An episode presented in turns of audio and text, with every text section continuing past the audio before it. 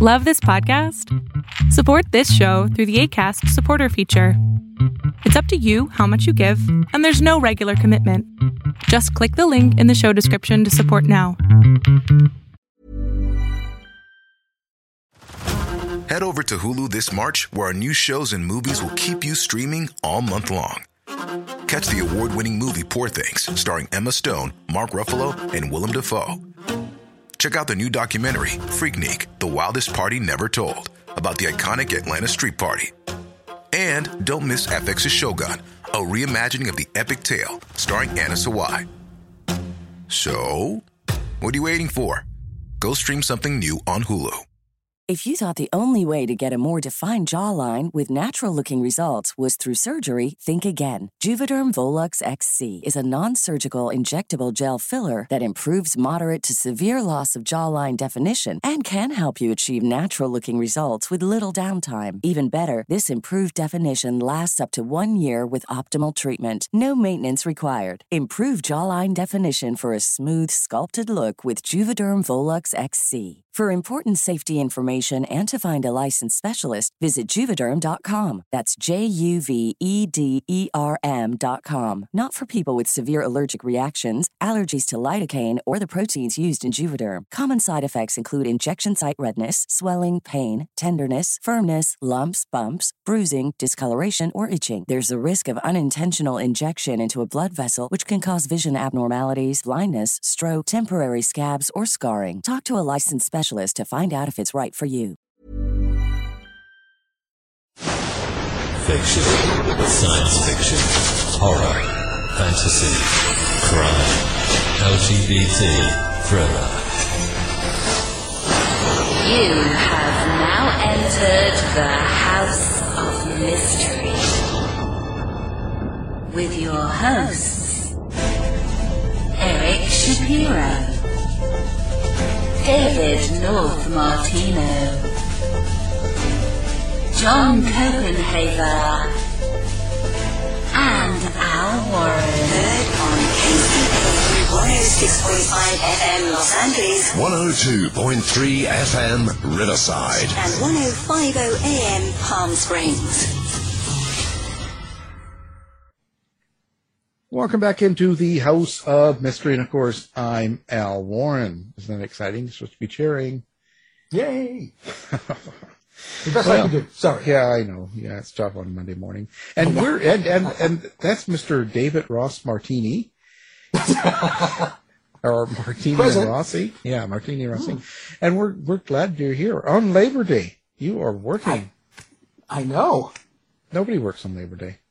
I know. This is crazy. Just us. I See, guess, that's I not- guess, you can't call what I'm doing working, right? No. Well, we're dedicated. We are so dedicated are. to the listeners that uh, here we are, and we're doing a couple today. We're we're, we're busy all day long. We working for you. We're rocking and rolling. Well, you are. I'm I'm ready for bed. Uh, we've got a, a really interesting fellow. Now he's written over sixty books, and he's sci-fi, fantasy, and all that. And he loves the most exciting thing to do is he loves to walk the streets of Regina. So, so keep keep an eye out for him. Mr. Edward Willett. Thank you for being here. Thanks for having me on. Yeah, I I say that you like to walk around and feel, you know. Actually, I didn't. Regina is where you're doing that, isn't it?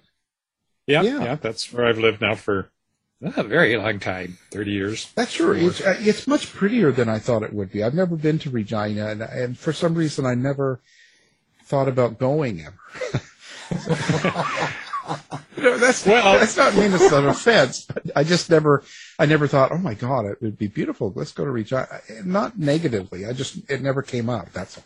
I, I would suggest that this time of the year is a better time than, say, January, February time frame, although I hope to be out there with my, my little gimbal walking around and showing people what it's like. It, Yeah. I might, maybe not at 40 below, I might not go out, but at 20 or 30 below, I'll probably still be out there walking some. So. Wow, that's crazy. Uh, but but it, it was I will say it was it's very pretty neighborhood area. I was I was quite surprised, and I guess that's. I I'm trying to give a compliment, but maybe it's not It- working. It is. It is a lovely place, and we have the Wascana Center in the middle of town with the art with the artificial lake. There is like the largest urban park in North America, I think. wow. One of the largest, larger than Central Park in total probably safer too. not as not as rectangular. It's much more strung out along the river, but Yeah. Well, that's not a good word to use. No.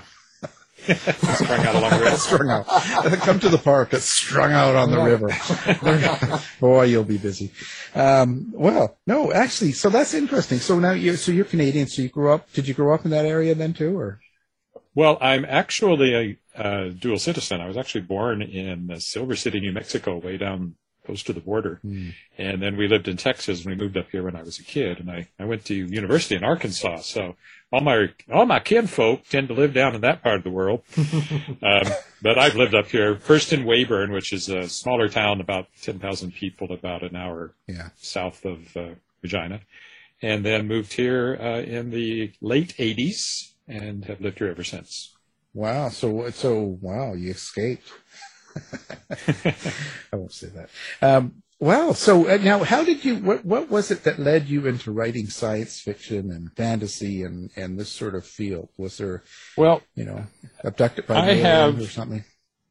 no, not exactly. Well, unless you consider my older brothers aliens. Um, they were the ones who kind of got me into it because I grew up in a house where, not surprisingly, uh, where we, uh, where there was a lot of books and, uh, my older brothers were reading science fiction fantasy. And I think the, the first book I can remember reading in the field, and I actually have it around here somewhere, that old paperback was called Revolt on Alpha C by Robert Silverberg. And it's a novel he wrote when he was 19, overachiever that he is. And, uh, it, you know, I still remember reading that and getting really interested in science fiction and fantasy from a very early age. So the first time I tried writing a short story was something to do on a rainy day with, with a friend of mine. I don't think he ever finished his, but I finished mine. I was 11 years old and it was called Castor Glass Hypership Test Pilot. So you can see that my course was set very early on. And I just stuck with it. I wrote, um, I, I showed that to my, um, uh, grade eight uh, English teacher, Tony Tunbridge. We called him Tony the Tiger, but not to his face. and uh, he he did me the honor of taking it seriously. He said, "You know, I don't understand why your aliens act the way they do, and this didn't make sense to me." And I've always credited that with making me, you know, I'm going to keep writing. I'm going to write something better next time. So I just wrote and wrote and wrote. I wrote three novels in high school and uh, just kept going. I didn't actually study writing. Um, I was smart enough to know you can't actually make a living at it right off of that, if ever. So I went into journalism, and that's that was my first eight, 12 years of actual working life. Uh, eight years as a journalist, and then five years as a communications officer for the Saskatchewan Science Center, which was what brought me to Regina. So I did all that journalism stuff, and I edited, and I ended up as the editor of my hometown newspaper at the age of 24. I did that for a few years. So I got all that, you know, real work stuff out of the way, and then uh, a long time ago now, coming up on 30 years, that I uh, became a full-time freelancer. Wow. What what is it in um, the stories like when you put them together? How do they come for you? Like where does it? Do you just get an idea in the middle of the night, or are you? Uh, Yeah, they can come from all over the place. Um, I recently put out a short story uh, collection called Paths to the Stars. And as I was writing that, I was looking at the stories and trying to remember where they came from and writing little intros to them. And it's often been, it can be an image. Uh, in fact, the book that's just out, Star Song, uh, is very much built around an image of this kid in a kind of a rundown town, but he's looking through the fence at the spaceport and the starships pointing the way to the stars. And that's, that's almost the central metaphor for my entire writing career, I think, is being that prairie kid looking at the stars and wanting to go there because I'm reading books about going to the stars. And the only way you can get there is in books. Uh, so that was an image that brought it to me. Um, one I wrote called uh, Andy Nebula, Interstellar Rockstar, uh, was uh, inspired by an exhibit at the Saskatchewan Science Center and how memory worked. And we had this exhibit of uh, they were they were paintings that a fellow had made from memory of the town where he grew up in Italy and then left before the Second World War. And then he went back and took photographs years later to see how well he remembered it. So I got to thinking about how memory works, and I came up with, well, what if you had an alien whose their memory worked differently? And then I combined that with a news item I'd read about uh, teenage pop stars in Japan who were one-hit wonders and then were wrapped up at the, you know, at the not wrapped up. uh, burned out, I guess, at the age of 14. Uh, and I even had holographic performers in that book, and of course that's actually a thing now. So, so it can come from you know things I've read. It can come from images. It can come from the good old what if uh, question, which is at the basis of so much science fiction. You know, what if aliens landed tomorrow? To use an obvious example. Well, So, uh, what if is part of today's science? well, it, and it is how science works as well. So it literally, and when I do my own podcast, uh, The World Shapers, where I interview other science fiction and fantasy authors about the creative process, that's one of the questions I ask them. And I think the, the best one I got was from David B. Coe, who said that uh, ideas are like neutrinos. They're everywhere, and you just have to be dense enough to stop a few of them. oh, there you go. What what is what is the science fiction world like nowadays? To, to the publishing world, um, how do you like it? And and um, Uh, you know, like I see a lot. Well, only because outside in, I'm I'm a true crime writer. I do all this nonfiction stuff. So when I look at a world like this, I always kind of wonder how people interact in that world, like in sci-fi and fantasy. And there's so many categories. You know, like Dave's been trying to explain the categories to me because I get really confused. Because to me, it was just there's just one category, sci-fi. But no, no, it's it's full of genres and subgenres, and I think more than ever, and that's that is the change in publishing. There was a time when, uh, even when I was a kid, you could probably have read every science fiction novel published in a year um, through the big publishers at the time. Well, of course, the big publishers have combined into fewer publishers, and um, meanwhile, publishing independent publishing has exploded and, and ebook publishing has exploded, which means that there's a subgenre for whatever your particular your particular interest is. You can probably find a book uh, that appeals to it, but at the same time, the field is now splintered in a way that it wasn't, uh, you know, back in the, the golden age in the 50s and and 60s of when uh, when you could have read everything that was being written, and there were far fewer people writing it as well. So right now, it's like well, it seems to be getting harder to make an impression on the market because, uh, you know, trying to be discovered is very difficult. Um, I'm fortunate I'm published by Daw Books, which is one of the major science fiction publishers.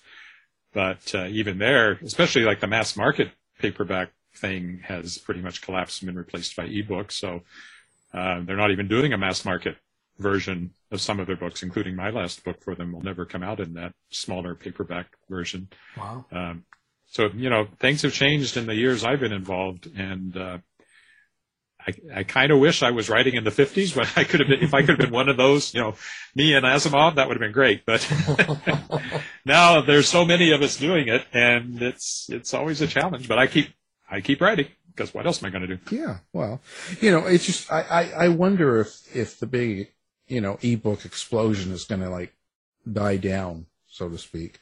I, I wonder if it's going to calm down over the next ten years or so. Uh, I don't know. I doubt it. Well, I think, But I but won't a lot of people realize that they're, you know, a lot of the self-publishing people, and I, I'm not slamming because there's good and bad everywhere, but there's just a lot of people I see that just sort of put out whatever, you know, non-edited, um, homemade covers and kind of, Yeah. you know, you kind of think, ooh, you know, and uh, if they're not going to make any money and they're not going to be very successful. Um, I, I- won't that sort of calm down? You think? I would like to think so. Um, partly because that whole issue of discoverability is one of the problems is with that huge whack of stuff that's out there all the time, uh, trying to make yours, which of course I think mine is better than most of that huge whack of stuff, but we all think that. Um, but trying to make yours rise up like a diamond rising from the sludge uh, is difficult. Um, and so hopefully it will die down. But I, you know, if I had a crystal ball, um, I would have made a fortune by Yeah. taking advantage of it before now. Well, you know, maybe jump from a building like bungee, bungee from uh, bungee cord from some high rise, naked and holding your book. well, I, I don't think me bungee jumping naked is going to sell anything. I just, I just don't. well, they'll sure talk about it, well, they would, yes. you know, and then they'll go, "He's a writer." Oh, Yeah. Oh, I better check that out. yeah, yeah. You know. I'll, I'll take that under advisement. Hey, hey, I, we are, I'm here to help. I, I only want to help people. You know, you know, I'm all about that. Um, it was really interesting that the whole concept of sci-fi. Um, how how far do you go in sci-fi? Like, do you create your own worlds and that, like through fantasy, or you do you like to take the the real world and work with it? Uh, I do both. Um, I tend to write more far future than near future, um, but at the same time, I've written uh, present day fantasy. I have a series called uh, The Shards of Excalibur, a five book young adult series that actually uh, starts in the aforementioned Wascana Lake here in Regina when the Lady of the Lake shows up there because everybody's got to be somewhere, so why not? And uh, and that's kind of that's a quest story to find the scattered shards of Excalibur all over the world, and so that's set in the present world. So I got to do you know I was setting things in New Zealand and France, and uh, my budget did not allow me to make research trips to those places. So Google Google uh, Street View was my friend. Uh, but that was very much taking advantage of the real world. And yet at the same time, I've written fantasy novels set in entirely made up worlds. Uh, and then, of course, the far future worlds where sometimes they are, they have roots in the present day and you're looking forward and what it might be like after some things happen. Some of them are so far future and often other worlds where Earth barely even matters in, in those stories. So, I like it all, basically. Oh. There's a lot of subgenres, and I've written in, in quite a few of them, actually. Well, when you're when you're writing in in future times, um, are, are you kind of hopeful in your writing, or you is that why you you tend to go more future? Uh, I'm I'm I think so. Uh, I always feel like I am, and then when I look at my plots, well, there was that book where I wiped out pretty much 90% of the population of the planet with the plague. So, you know, but the overall, at the end of it, it was hopeful. so, so, I don't know. I, it, it's story, right? Yeah. Uh, it's, it's, it's whatever the story demands. But I tend not to write tragedies in the classical sense, you know, where everybody dies at the end. Um, uh, they may not exactly be comedies, although my next book is, I am calling it a humorous space opera. Um, but at least I think there is a sense of hope and a sense of, at the end, I hope people will, will feel satisfied uh, the way that I wrapped up the story. Do you ever have like a theme under the story or something you kind of hope that people pick up from how it goes? Um, I think the themes arise I've told this story. There was a book I wrote called The City Born, and I was two thirds of the way through it when I finally figured out what it was really about on that level. Uh, because I had the story, but I was trying to, as I developed the characters and they interacted with each other, I realized that it was about something that I hadn't set up front, but it emerged. So for me, I think themes are kind of an emergent property of my my stories, as opposed to something I typically start with as something I want to explore. Yeah, so I I I'm not preaching anything, but at the same time I obviously have my own way of looking at the world and my own things, beliefs, which will things.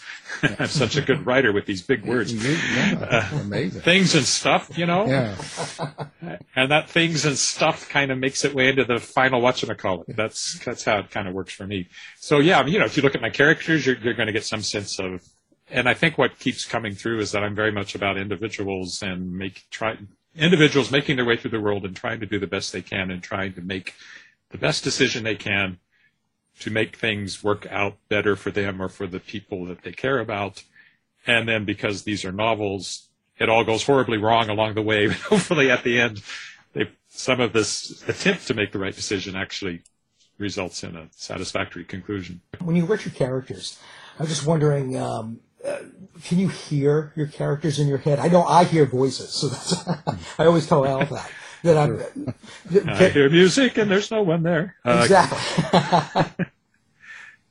uh, yeah, I mean they, and again, I think characters, no matter how much, and I, I'm not somebody who writes huge character sheets ahead of time. I'll make a paragraph note or something, mm-hmm. and then as the characters talk, they they develop themselves, uh, and pretty soon I I hear them quite well in my head. Yeah. Hmm.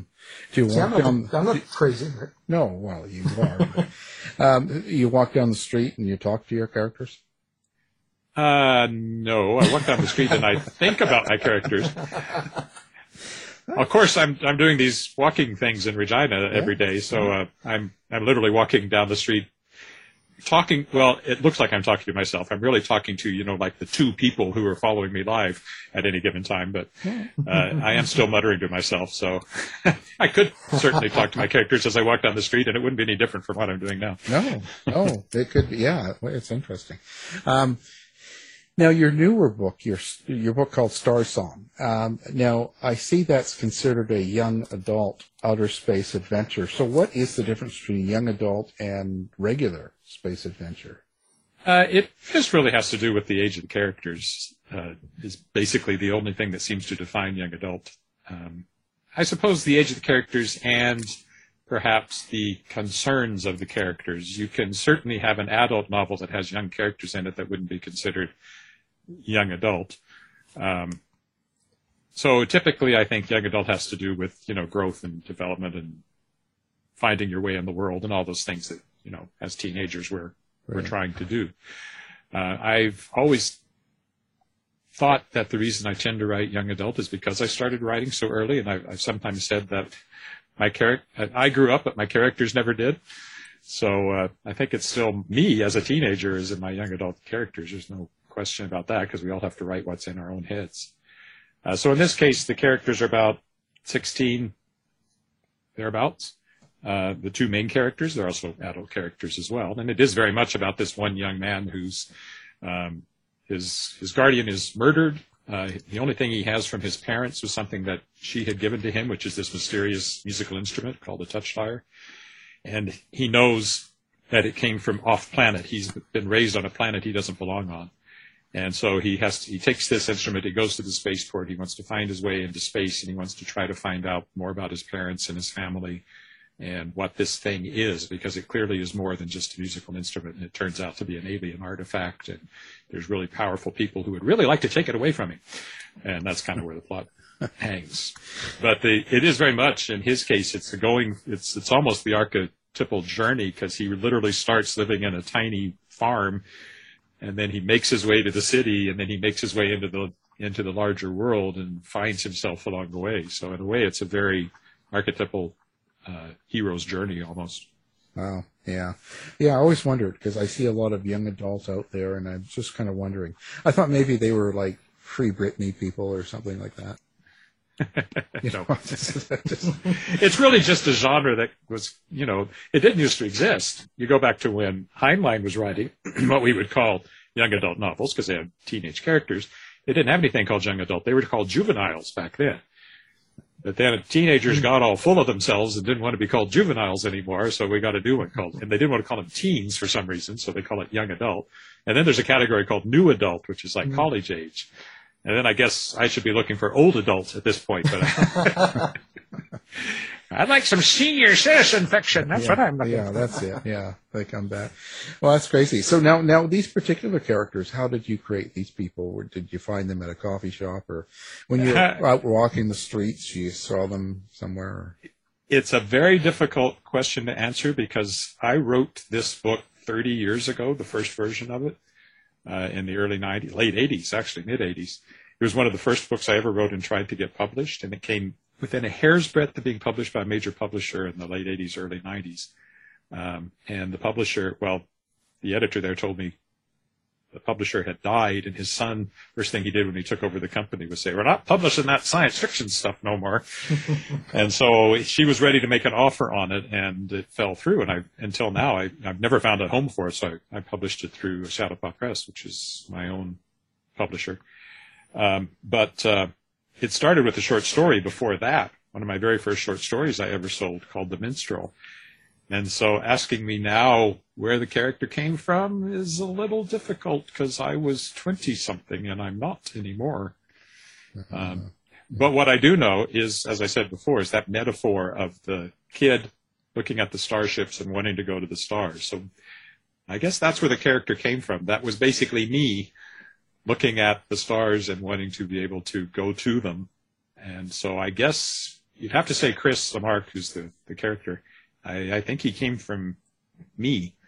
And then the other main character, Tavera, is a girl, and I didn't know much about girls probably when I wrote that short story originally, so I don't know where she came from. Some nasty girl that threw threw rocks at you or something, right? No, I actually got along really well with girls. I got along better with the girls than I did with the boys in my class. When you're writing characters, have you ever had a character do anything to surprise you? That's a weird question because for me, and I know authors talk about being surprised, but hmm. by I'm not I'm not surprised because by the time you get to the point they may do something that's not in the synopsis or in the you know your your plan, but it's not a surprise because by the time you get to the point where they do that, that character has become whoever they are in your head through the process of getting to that point. So it's it can't be a surprise if they go off in a direction different from what you originally planned for them, um, because it's been incremental getting up to the point where they go off in that direction. So unless unless you were just literally writing by the numbers, and I, I still don't see. I know authors say that, and I don't understand how you could be surprised by anything your character does because they're coming out of your fingers as you type. So. I, I just know I had a character show up in another novel. He just like appeared. yeah, well, I, yeah, I, I guess I guess it is a surprise in that way. Mm-hmm. I think I think what it means is that it's something that you didn't originally plan for, but it happened as you wrote the story. Uh, it's more like a divergence from the original path, but uh, not a surprise in the sense of you know your fingers suddenly typed something and you didn't. It, it, That's that's Yeah. possessed. it's, it's still yeah. Oh my God, crazy. Um, I, I, but you know what? When you write something like this 30 years ago, and you're dealing with this now, after you've lived a long time, the actual story itself changes from the original. Uh, the story didn't change, but the writing changed. When I went back to look at it, and I'd actually revised it lightly a few years ago, uh, you know, as I kept trying to get it published, but I went back and looked at it and I thought, why the heck do I have two main characters and I only use the boy as, I guess it's because I didn't know anything about girls, the boy as the viewpoint character. And I realized that the story would work way better if uh, it was alternating viewpoints between the boy and the girl. And so that was the main big rewrite that I did.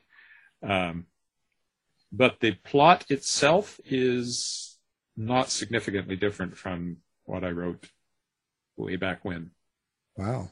I, I would, I, I don't know. I mean, that's crazy. I, cause I would think where your head was at 30 years ago, um, or even longer would have been someplace completely different than how it is, where it is now. I don't know. You know, I mentioned the, the short story collection, Paths to the Stars. Um, there was a reviewer that said she assumed she'd be able to tell which ones I wrote in, you know, like 1982 and which ones I wrote in 2018. And uh, she How would you like to look five years younger? In a clinical study, people that had volume added with Juvederm Voluma XC in the cheeks perceived themselves as looking five years younger at six months after treatment. Look younger, feel like you. Add volume for lift and contour in the cheeks with Juvederm Voluma XC. Reverse signs of aging by adding volume to smooth laugh lines with Juvederm Vollure XC. For important safety information and to find a licensed specialist, visit juvederm.com. That's J U V E D E R M.com. Not for people with severe allergic reactions, allergies to lidocaine, or the proteins used in Juvederm. Common side effects include injection site redness, swelling, pain, tenderness, firmness, lumps, bumps, bruising, discoloration, or itching. There's a risk of unintentional injection into a blood vessel, which can cause vision abnormalities, blindness, stroke, temporary scabs, or scarring. Talk to a licensed specialist to find out if it's right for you.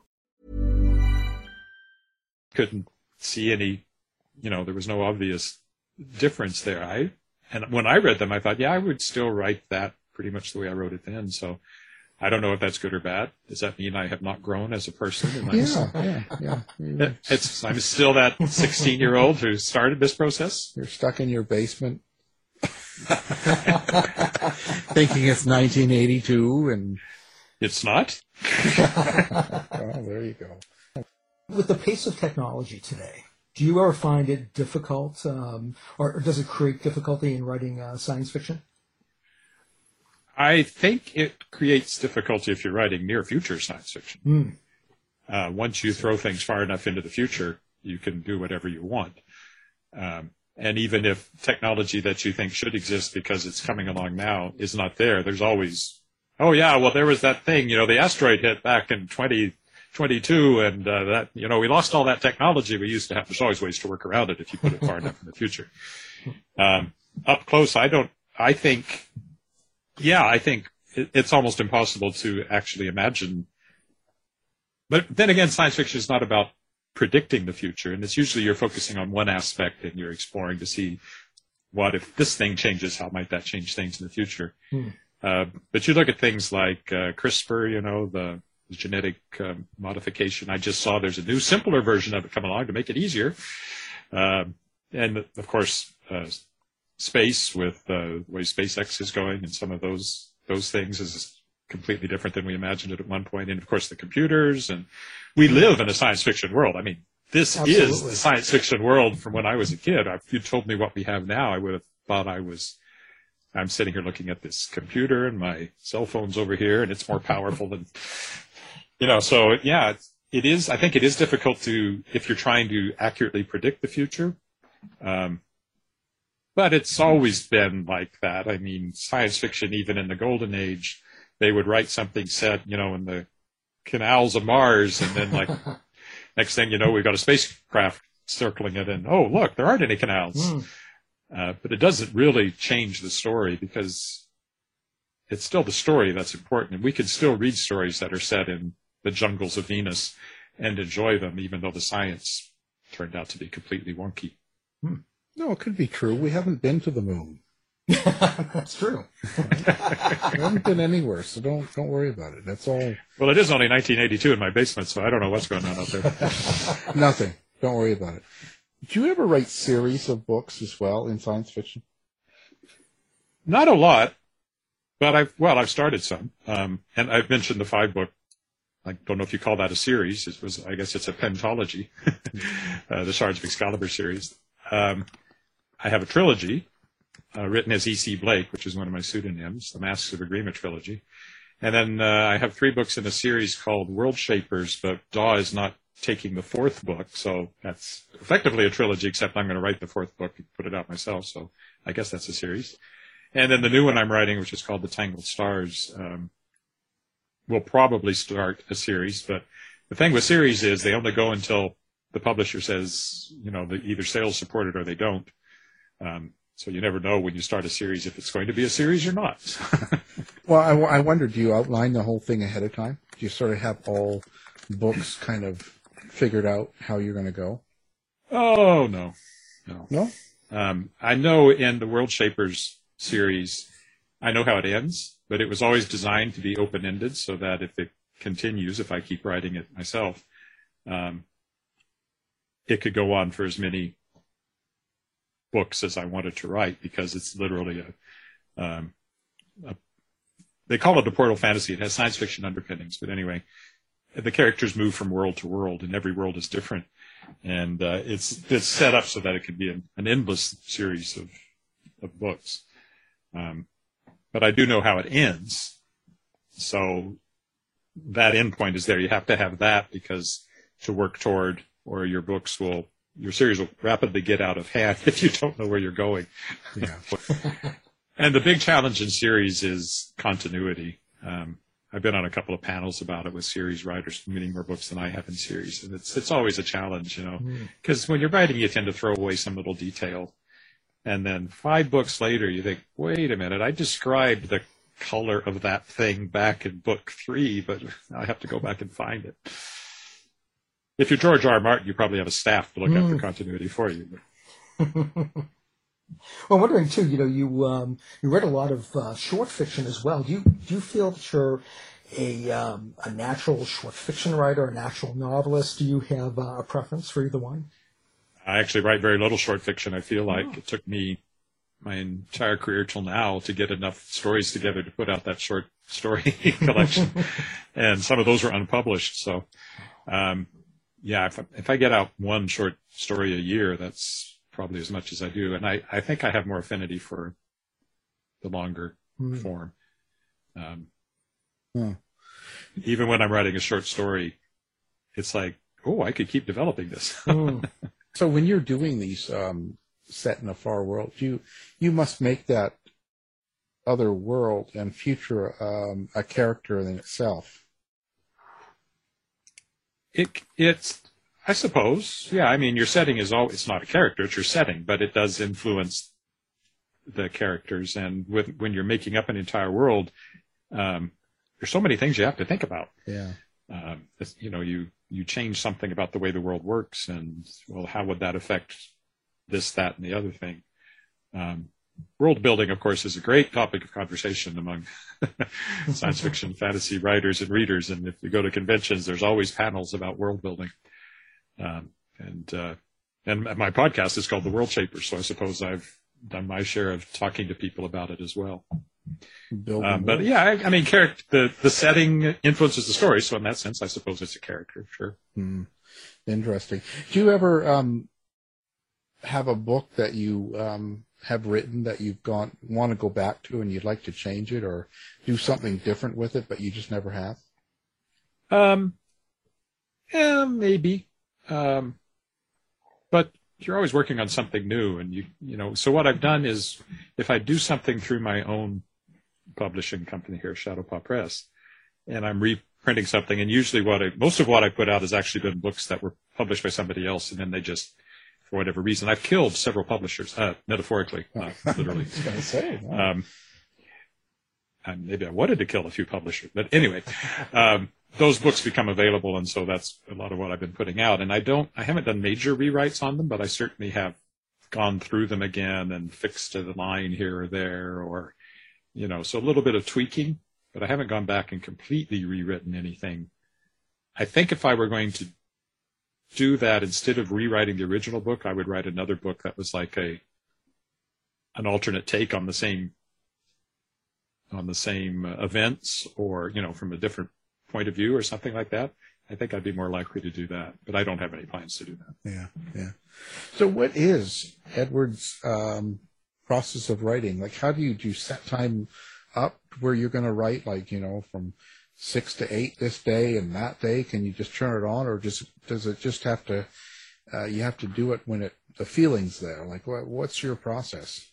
uh, i procrastinate for as long as possible Right. uh, and then i just sit down and do it I, I do find that i don't work as well in my house as i do if i'm out somewhere which had meant you know i always i thought when the pandemic happened well i work at home anyway but in fact i found that it, it did seem to kind of cramp my writing because i was just so sick of being in the house and i wanted to go to a pub or i wanted to go to a coffee shop or something and i couldn't uh, and so recently my writing seems to have picked back up again because i can go to those places again so uh, um, but no, I don't set a set time. If if it's a day, because I have so many other things I'm working on, I do editing and I do, um, you know, the podcast and I do this, that, and the other thing, and I have the publishing side of things and marketing and blah blah blah. So it's sort of when I do decide to sit down and write, it, probably for about a couple of hours at a time, and if I got a couple of two hour, two to three hour sessions in a day, that'd be a good writing day. When I am writing, I'm quite fast. So I've done 50,000 words in a week and I did, I've written a 100,000 word novel in a month. So I know I can put it out fast if I'm really focused on just the, the writing. But I, yeah, I, I'm not organized is what I'm saying. I see that you're um, a, a professional actor as well, and I was just wondering if that has informed or changed your approach to um, creating story and creating characters. I think that stage experience has been very helpful in a couple of ways. One is that the process of creating a character on stage is very much the process of creating a character as a writer. I mean, as an actor on stage, you're you're you're bringing somebody else's character to life typically, unless you wrote the play too. Um, but still, it's that that getting inside the head of the character and understanding why they do the things they do and how they move and know, all that stuff. I think that's helpful. So the acting experience, I think, is helpful. I think it helps with dialogue too, uh, maybe in a sense of what works and the pacing of dialogue because you get a lot of experience on stage with that. Then as a director, which I've done, I find that's very helpful as well because one thing as a director, you're always aware of the picture that you're creating on stage and where people are in relationship to each other. And if somebody's looking out the window, you have to get them over to the you know, what's their motivation for going from the window to the fireplace on the other side? Although my favorite of that was a director I know said, somebody asked him, you know, what's my motivation for moving from there to there? And he said, your motivation is that I'm employing you and I'm telling you to move from there to there. um, that's your motivation. But yeah, I think that helps that, that sense of where people are in relationship to each other because one thing I find when I'm working with uh, new writers or wannabe writers is sometimes there's this kind of amorphous thing in the scene where nobody, you can't tell where anybody is and you have an image of them somewhere and they're suddenly somewhere else and they didn't tell you how they got there. Uh, and I think uh, being a, having that experience of acting things out and having other people act things out on stage is helpful in keeping scenes clear on the page. Interesting. So, if, if if someone's never heard of you, what what I, I don't see how, but um, what what book would you suggest they start with when it comes to to your writing? Oh, gee, that's a tough one. I get asked that, and I I never quite know what to say because it's I I write in the multiple genres, right? right. So what are you looking for? Uh, I wouldn't point somebody who has no interest in young adult to the Shards of Excalibur series, but as a young adult reader, I'd say try the Shards of Excalibur series. Um, or, or Star Song, that's the new one. Yeah, yeah try that oh, one. There you go. Now you go. forgot what I was forgot what I was publicizing there.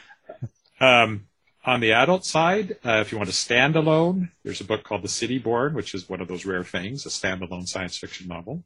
Um, but the one that I won an award for was called Marseguro. It won the Aurora Award for Best Canadian Science Fiction Novel, and so that's a good one to point people to, I think, sometimes. Uh, so there, there's some suggestions. I don't have a one answer to that. Yeah, no, I, you know, you have so many books too, right? I, it's, yeah, you know, um, I wonder. So what, what do you think one of the best or the best science fiction book ever written? Oh, go for it. Pressure's on. We're all listening. No, that's well, just that's. Yeah, yeah. I can't answer for all time because there's too many of them, and I have. In fact, I, I you know, I, I read less than I did when I wasn't writing.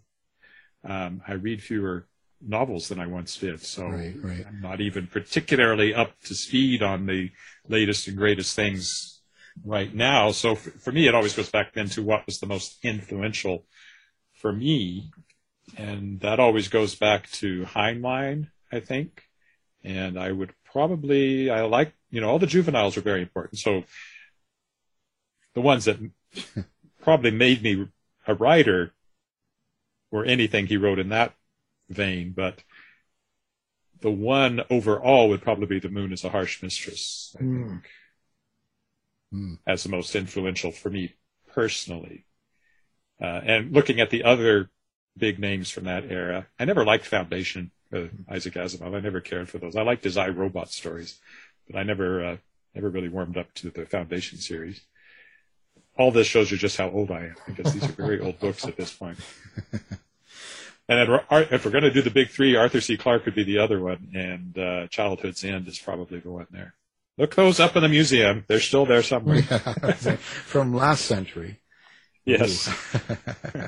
so at this point, where do you see yourself going? You know, you've got 60 books under you and, and, um, where do you see yourself going? You're going to continue writing sci-fi and fantasy and all that, or are you going to go somewhere else with a different type of writing?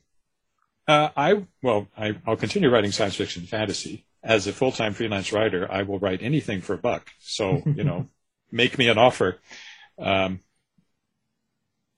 and I, yeah, I'll continue. And on the publishing side, um, I uh, I put out two anthologies now of well the second one's about to come out called Shapers of Worlds, which are uh, short fiction by authors who were guests on the World Shapers podcast and huge names in the field in both of them.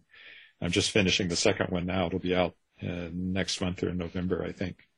And so on the publishing side, I want to do more that's not just my stuff. I, you know, I, I published a couple of books that aren't mine. There's the anthology I published in a, a uh, my grandfather-in-law's First World War memoirs called One Lucky Devil. And I would like to get to the point where I could perhaps bring out some original fiction by other people. So I think I see myself doing a bit more publishing, but I will certainly continue to write science fiction fantasy because that's I don't know how you stop. you just stop. no, the, the go, and something that people often say when I, I ask that similar question on the podcast is because I'd go crazy if I didn't write. You know, the voices in my head would, Mm. you talked about hearing voices. Right. The voices in my head would drive me mad if I didn't get them out and put them on paper. Oh, there you go. It's all on tape now. It's all recorded. we have you. Um, now let's talk about where where you want people to find you and stalk you and hunt you down. Do you have like a uh, website or a street Do I have address, websites? phone number? I have multiple, multiple websites. I do have a street address, but maybe I won't share No. that. Um, my main website is edwardwillett.com, so it's just my name.com. The podcast is at theworldshapers.com. Um, the publishing company is at shadowpawpress.com. Shadowpaw is named is our is our our cat. So Shadowpaw Press. His, his picture is the logo. Um, and then I'm on Twitter at E Willett and at the World Shapers and at Shadowpaw Press. And I'm on Facebook at Edward Willett because I missed the memo about having the same handle for every social media thing. Um, and uh, the World Shapers and Shadowpaw Press. And then I'm on Instagram at Edward Willett Author. And, and and tell us a little bit. So if someone tunes into your um, podcast, what are they going to get? Uh, they all follow the same format. I talk biography, you know, where did you, where were you born? Where did you grow up? How'd you get started writing? Um, then we go through the creative process. It usually focuses on a specific book or series, and you know, it's often the most recent one, but not necessarily. Um, so using that book as an example, but and but also talking more general terms, uh, everything from idea generation through planning, outlining, you know, which ran, runs the gamut from none to 150 page outlines. That's kind of the range I run into on that question. Um, and then the writing process. Do you like to write with a quill pen under a under a tree? So far, nobody said yes to that. Yeah.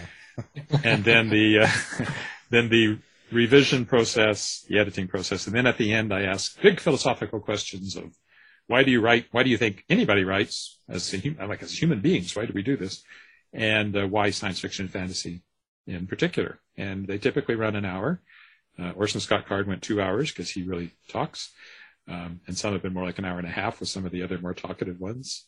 But uh, and I've had you know huge names in the field. Uh, I have uh, Laurell K. Hamilton actually is coming up this week. Another big name will be this this weekend's episode um, and also people who are just starting out.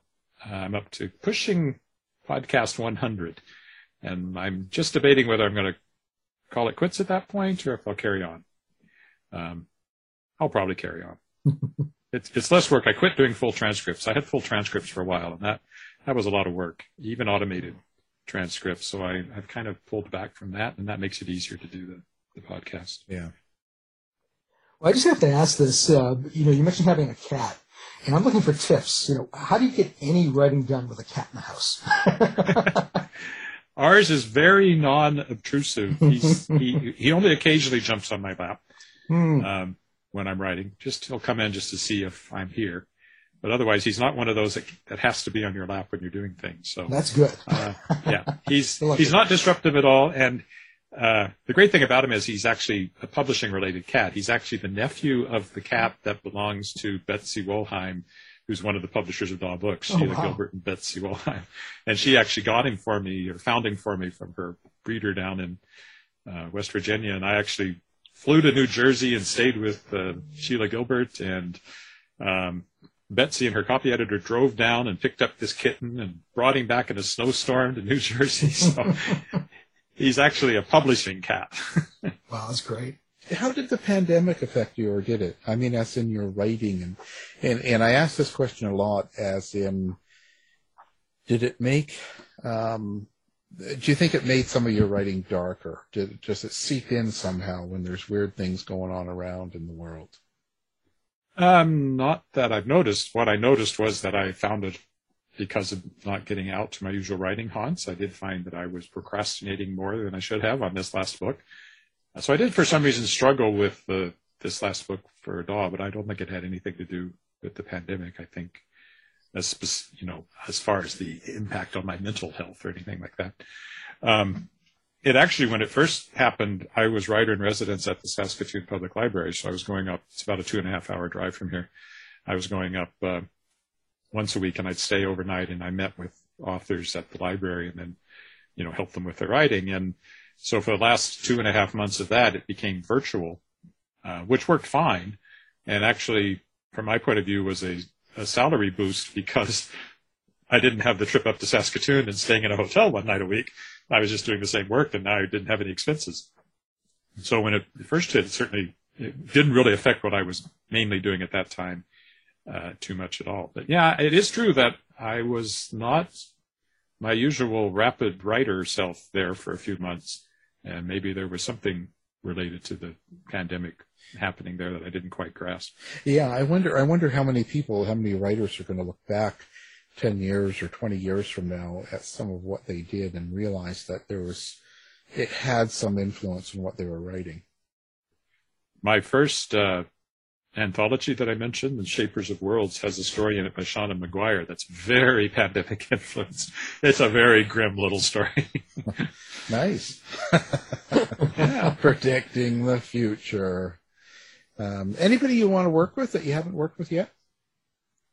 Um, I've never duetted. That's not the word. Collaborated. Oh, with anybody. Um, just not something I've, you like, or never. It's just never come up. It's just I've never co-written anything with anybody.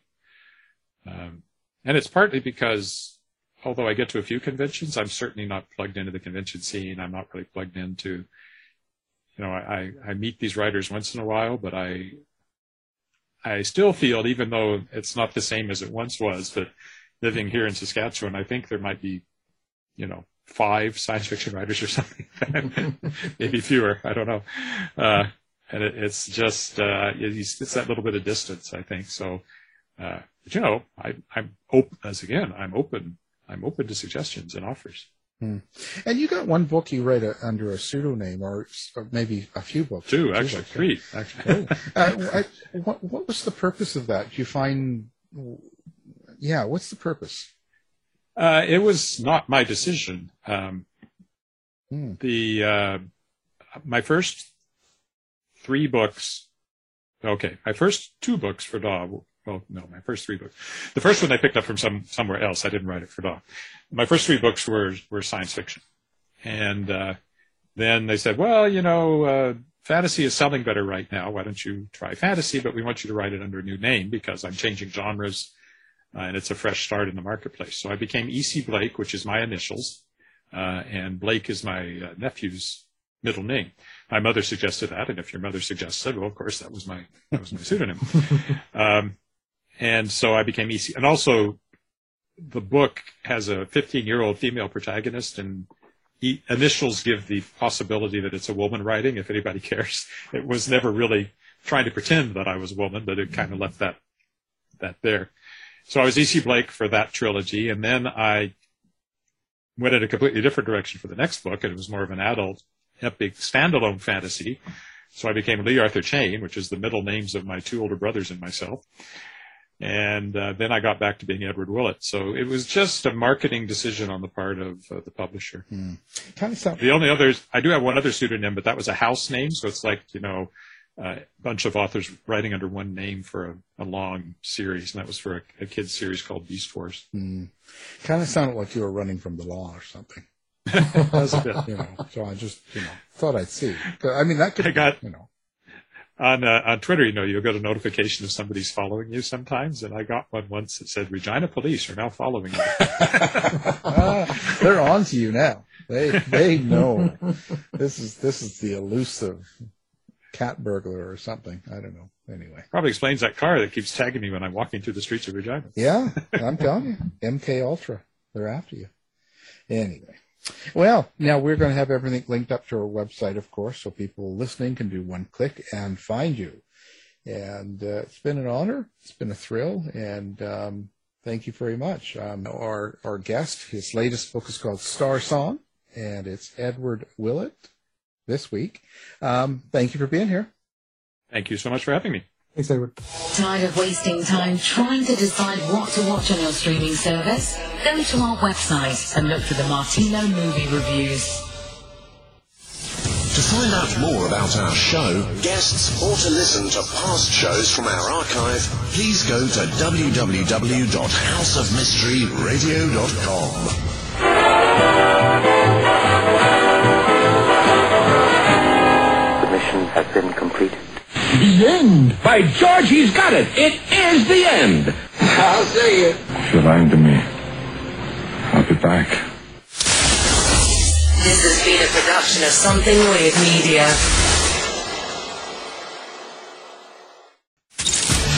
You've been listening to the House of Mystery radio show. To find out more about our guests, hosts, or shows, go to www.houseofmystery.com. Show's over for now. Was it as good for you as it was for me? Well, good night. This has been a production of Something Weird Media. I'll be back.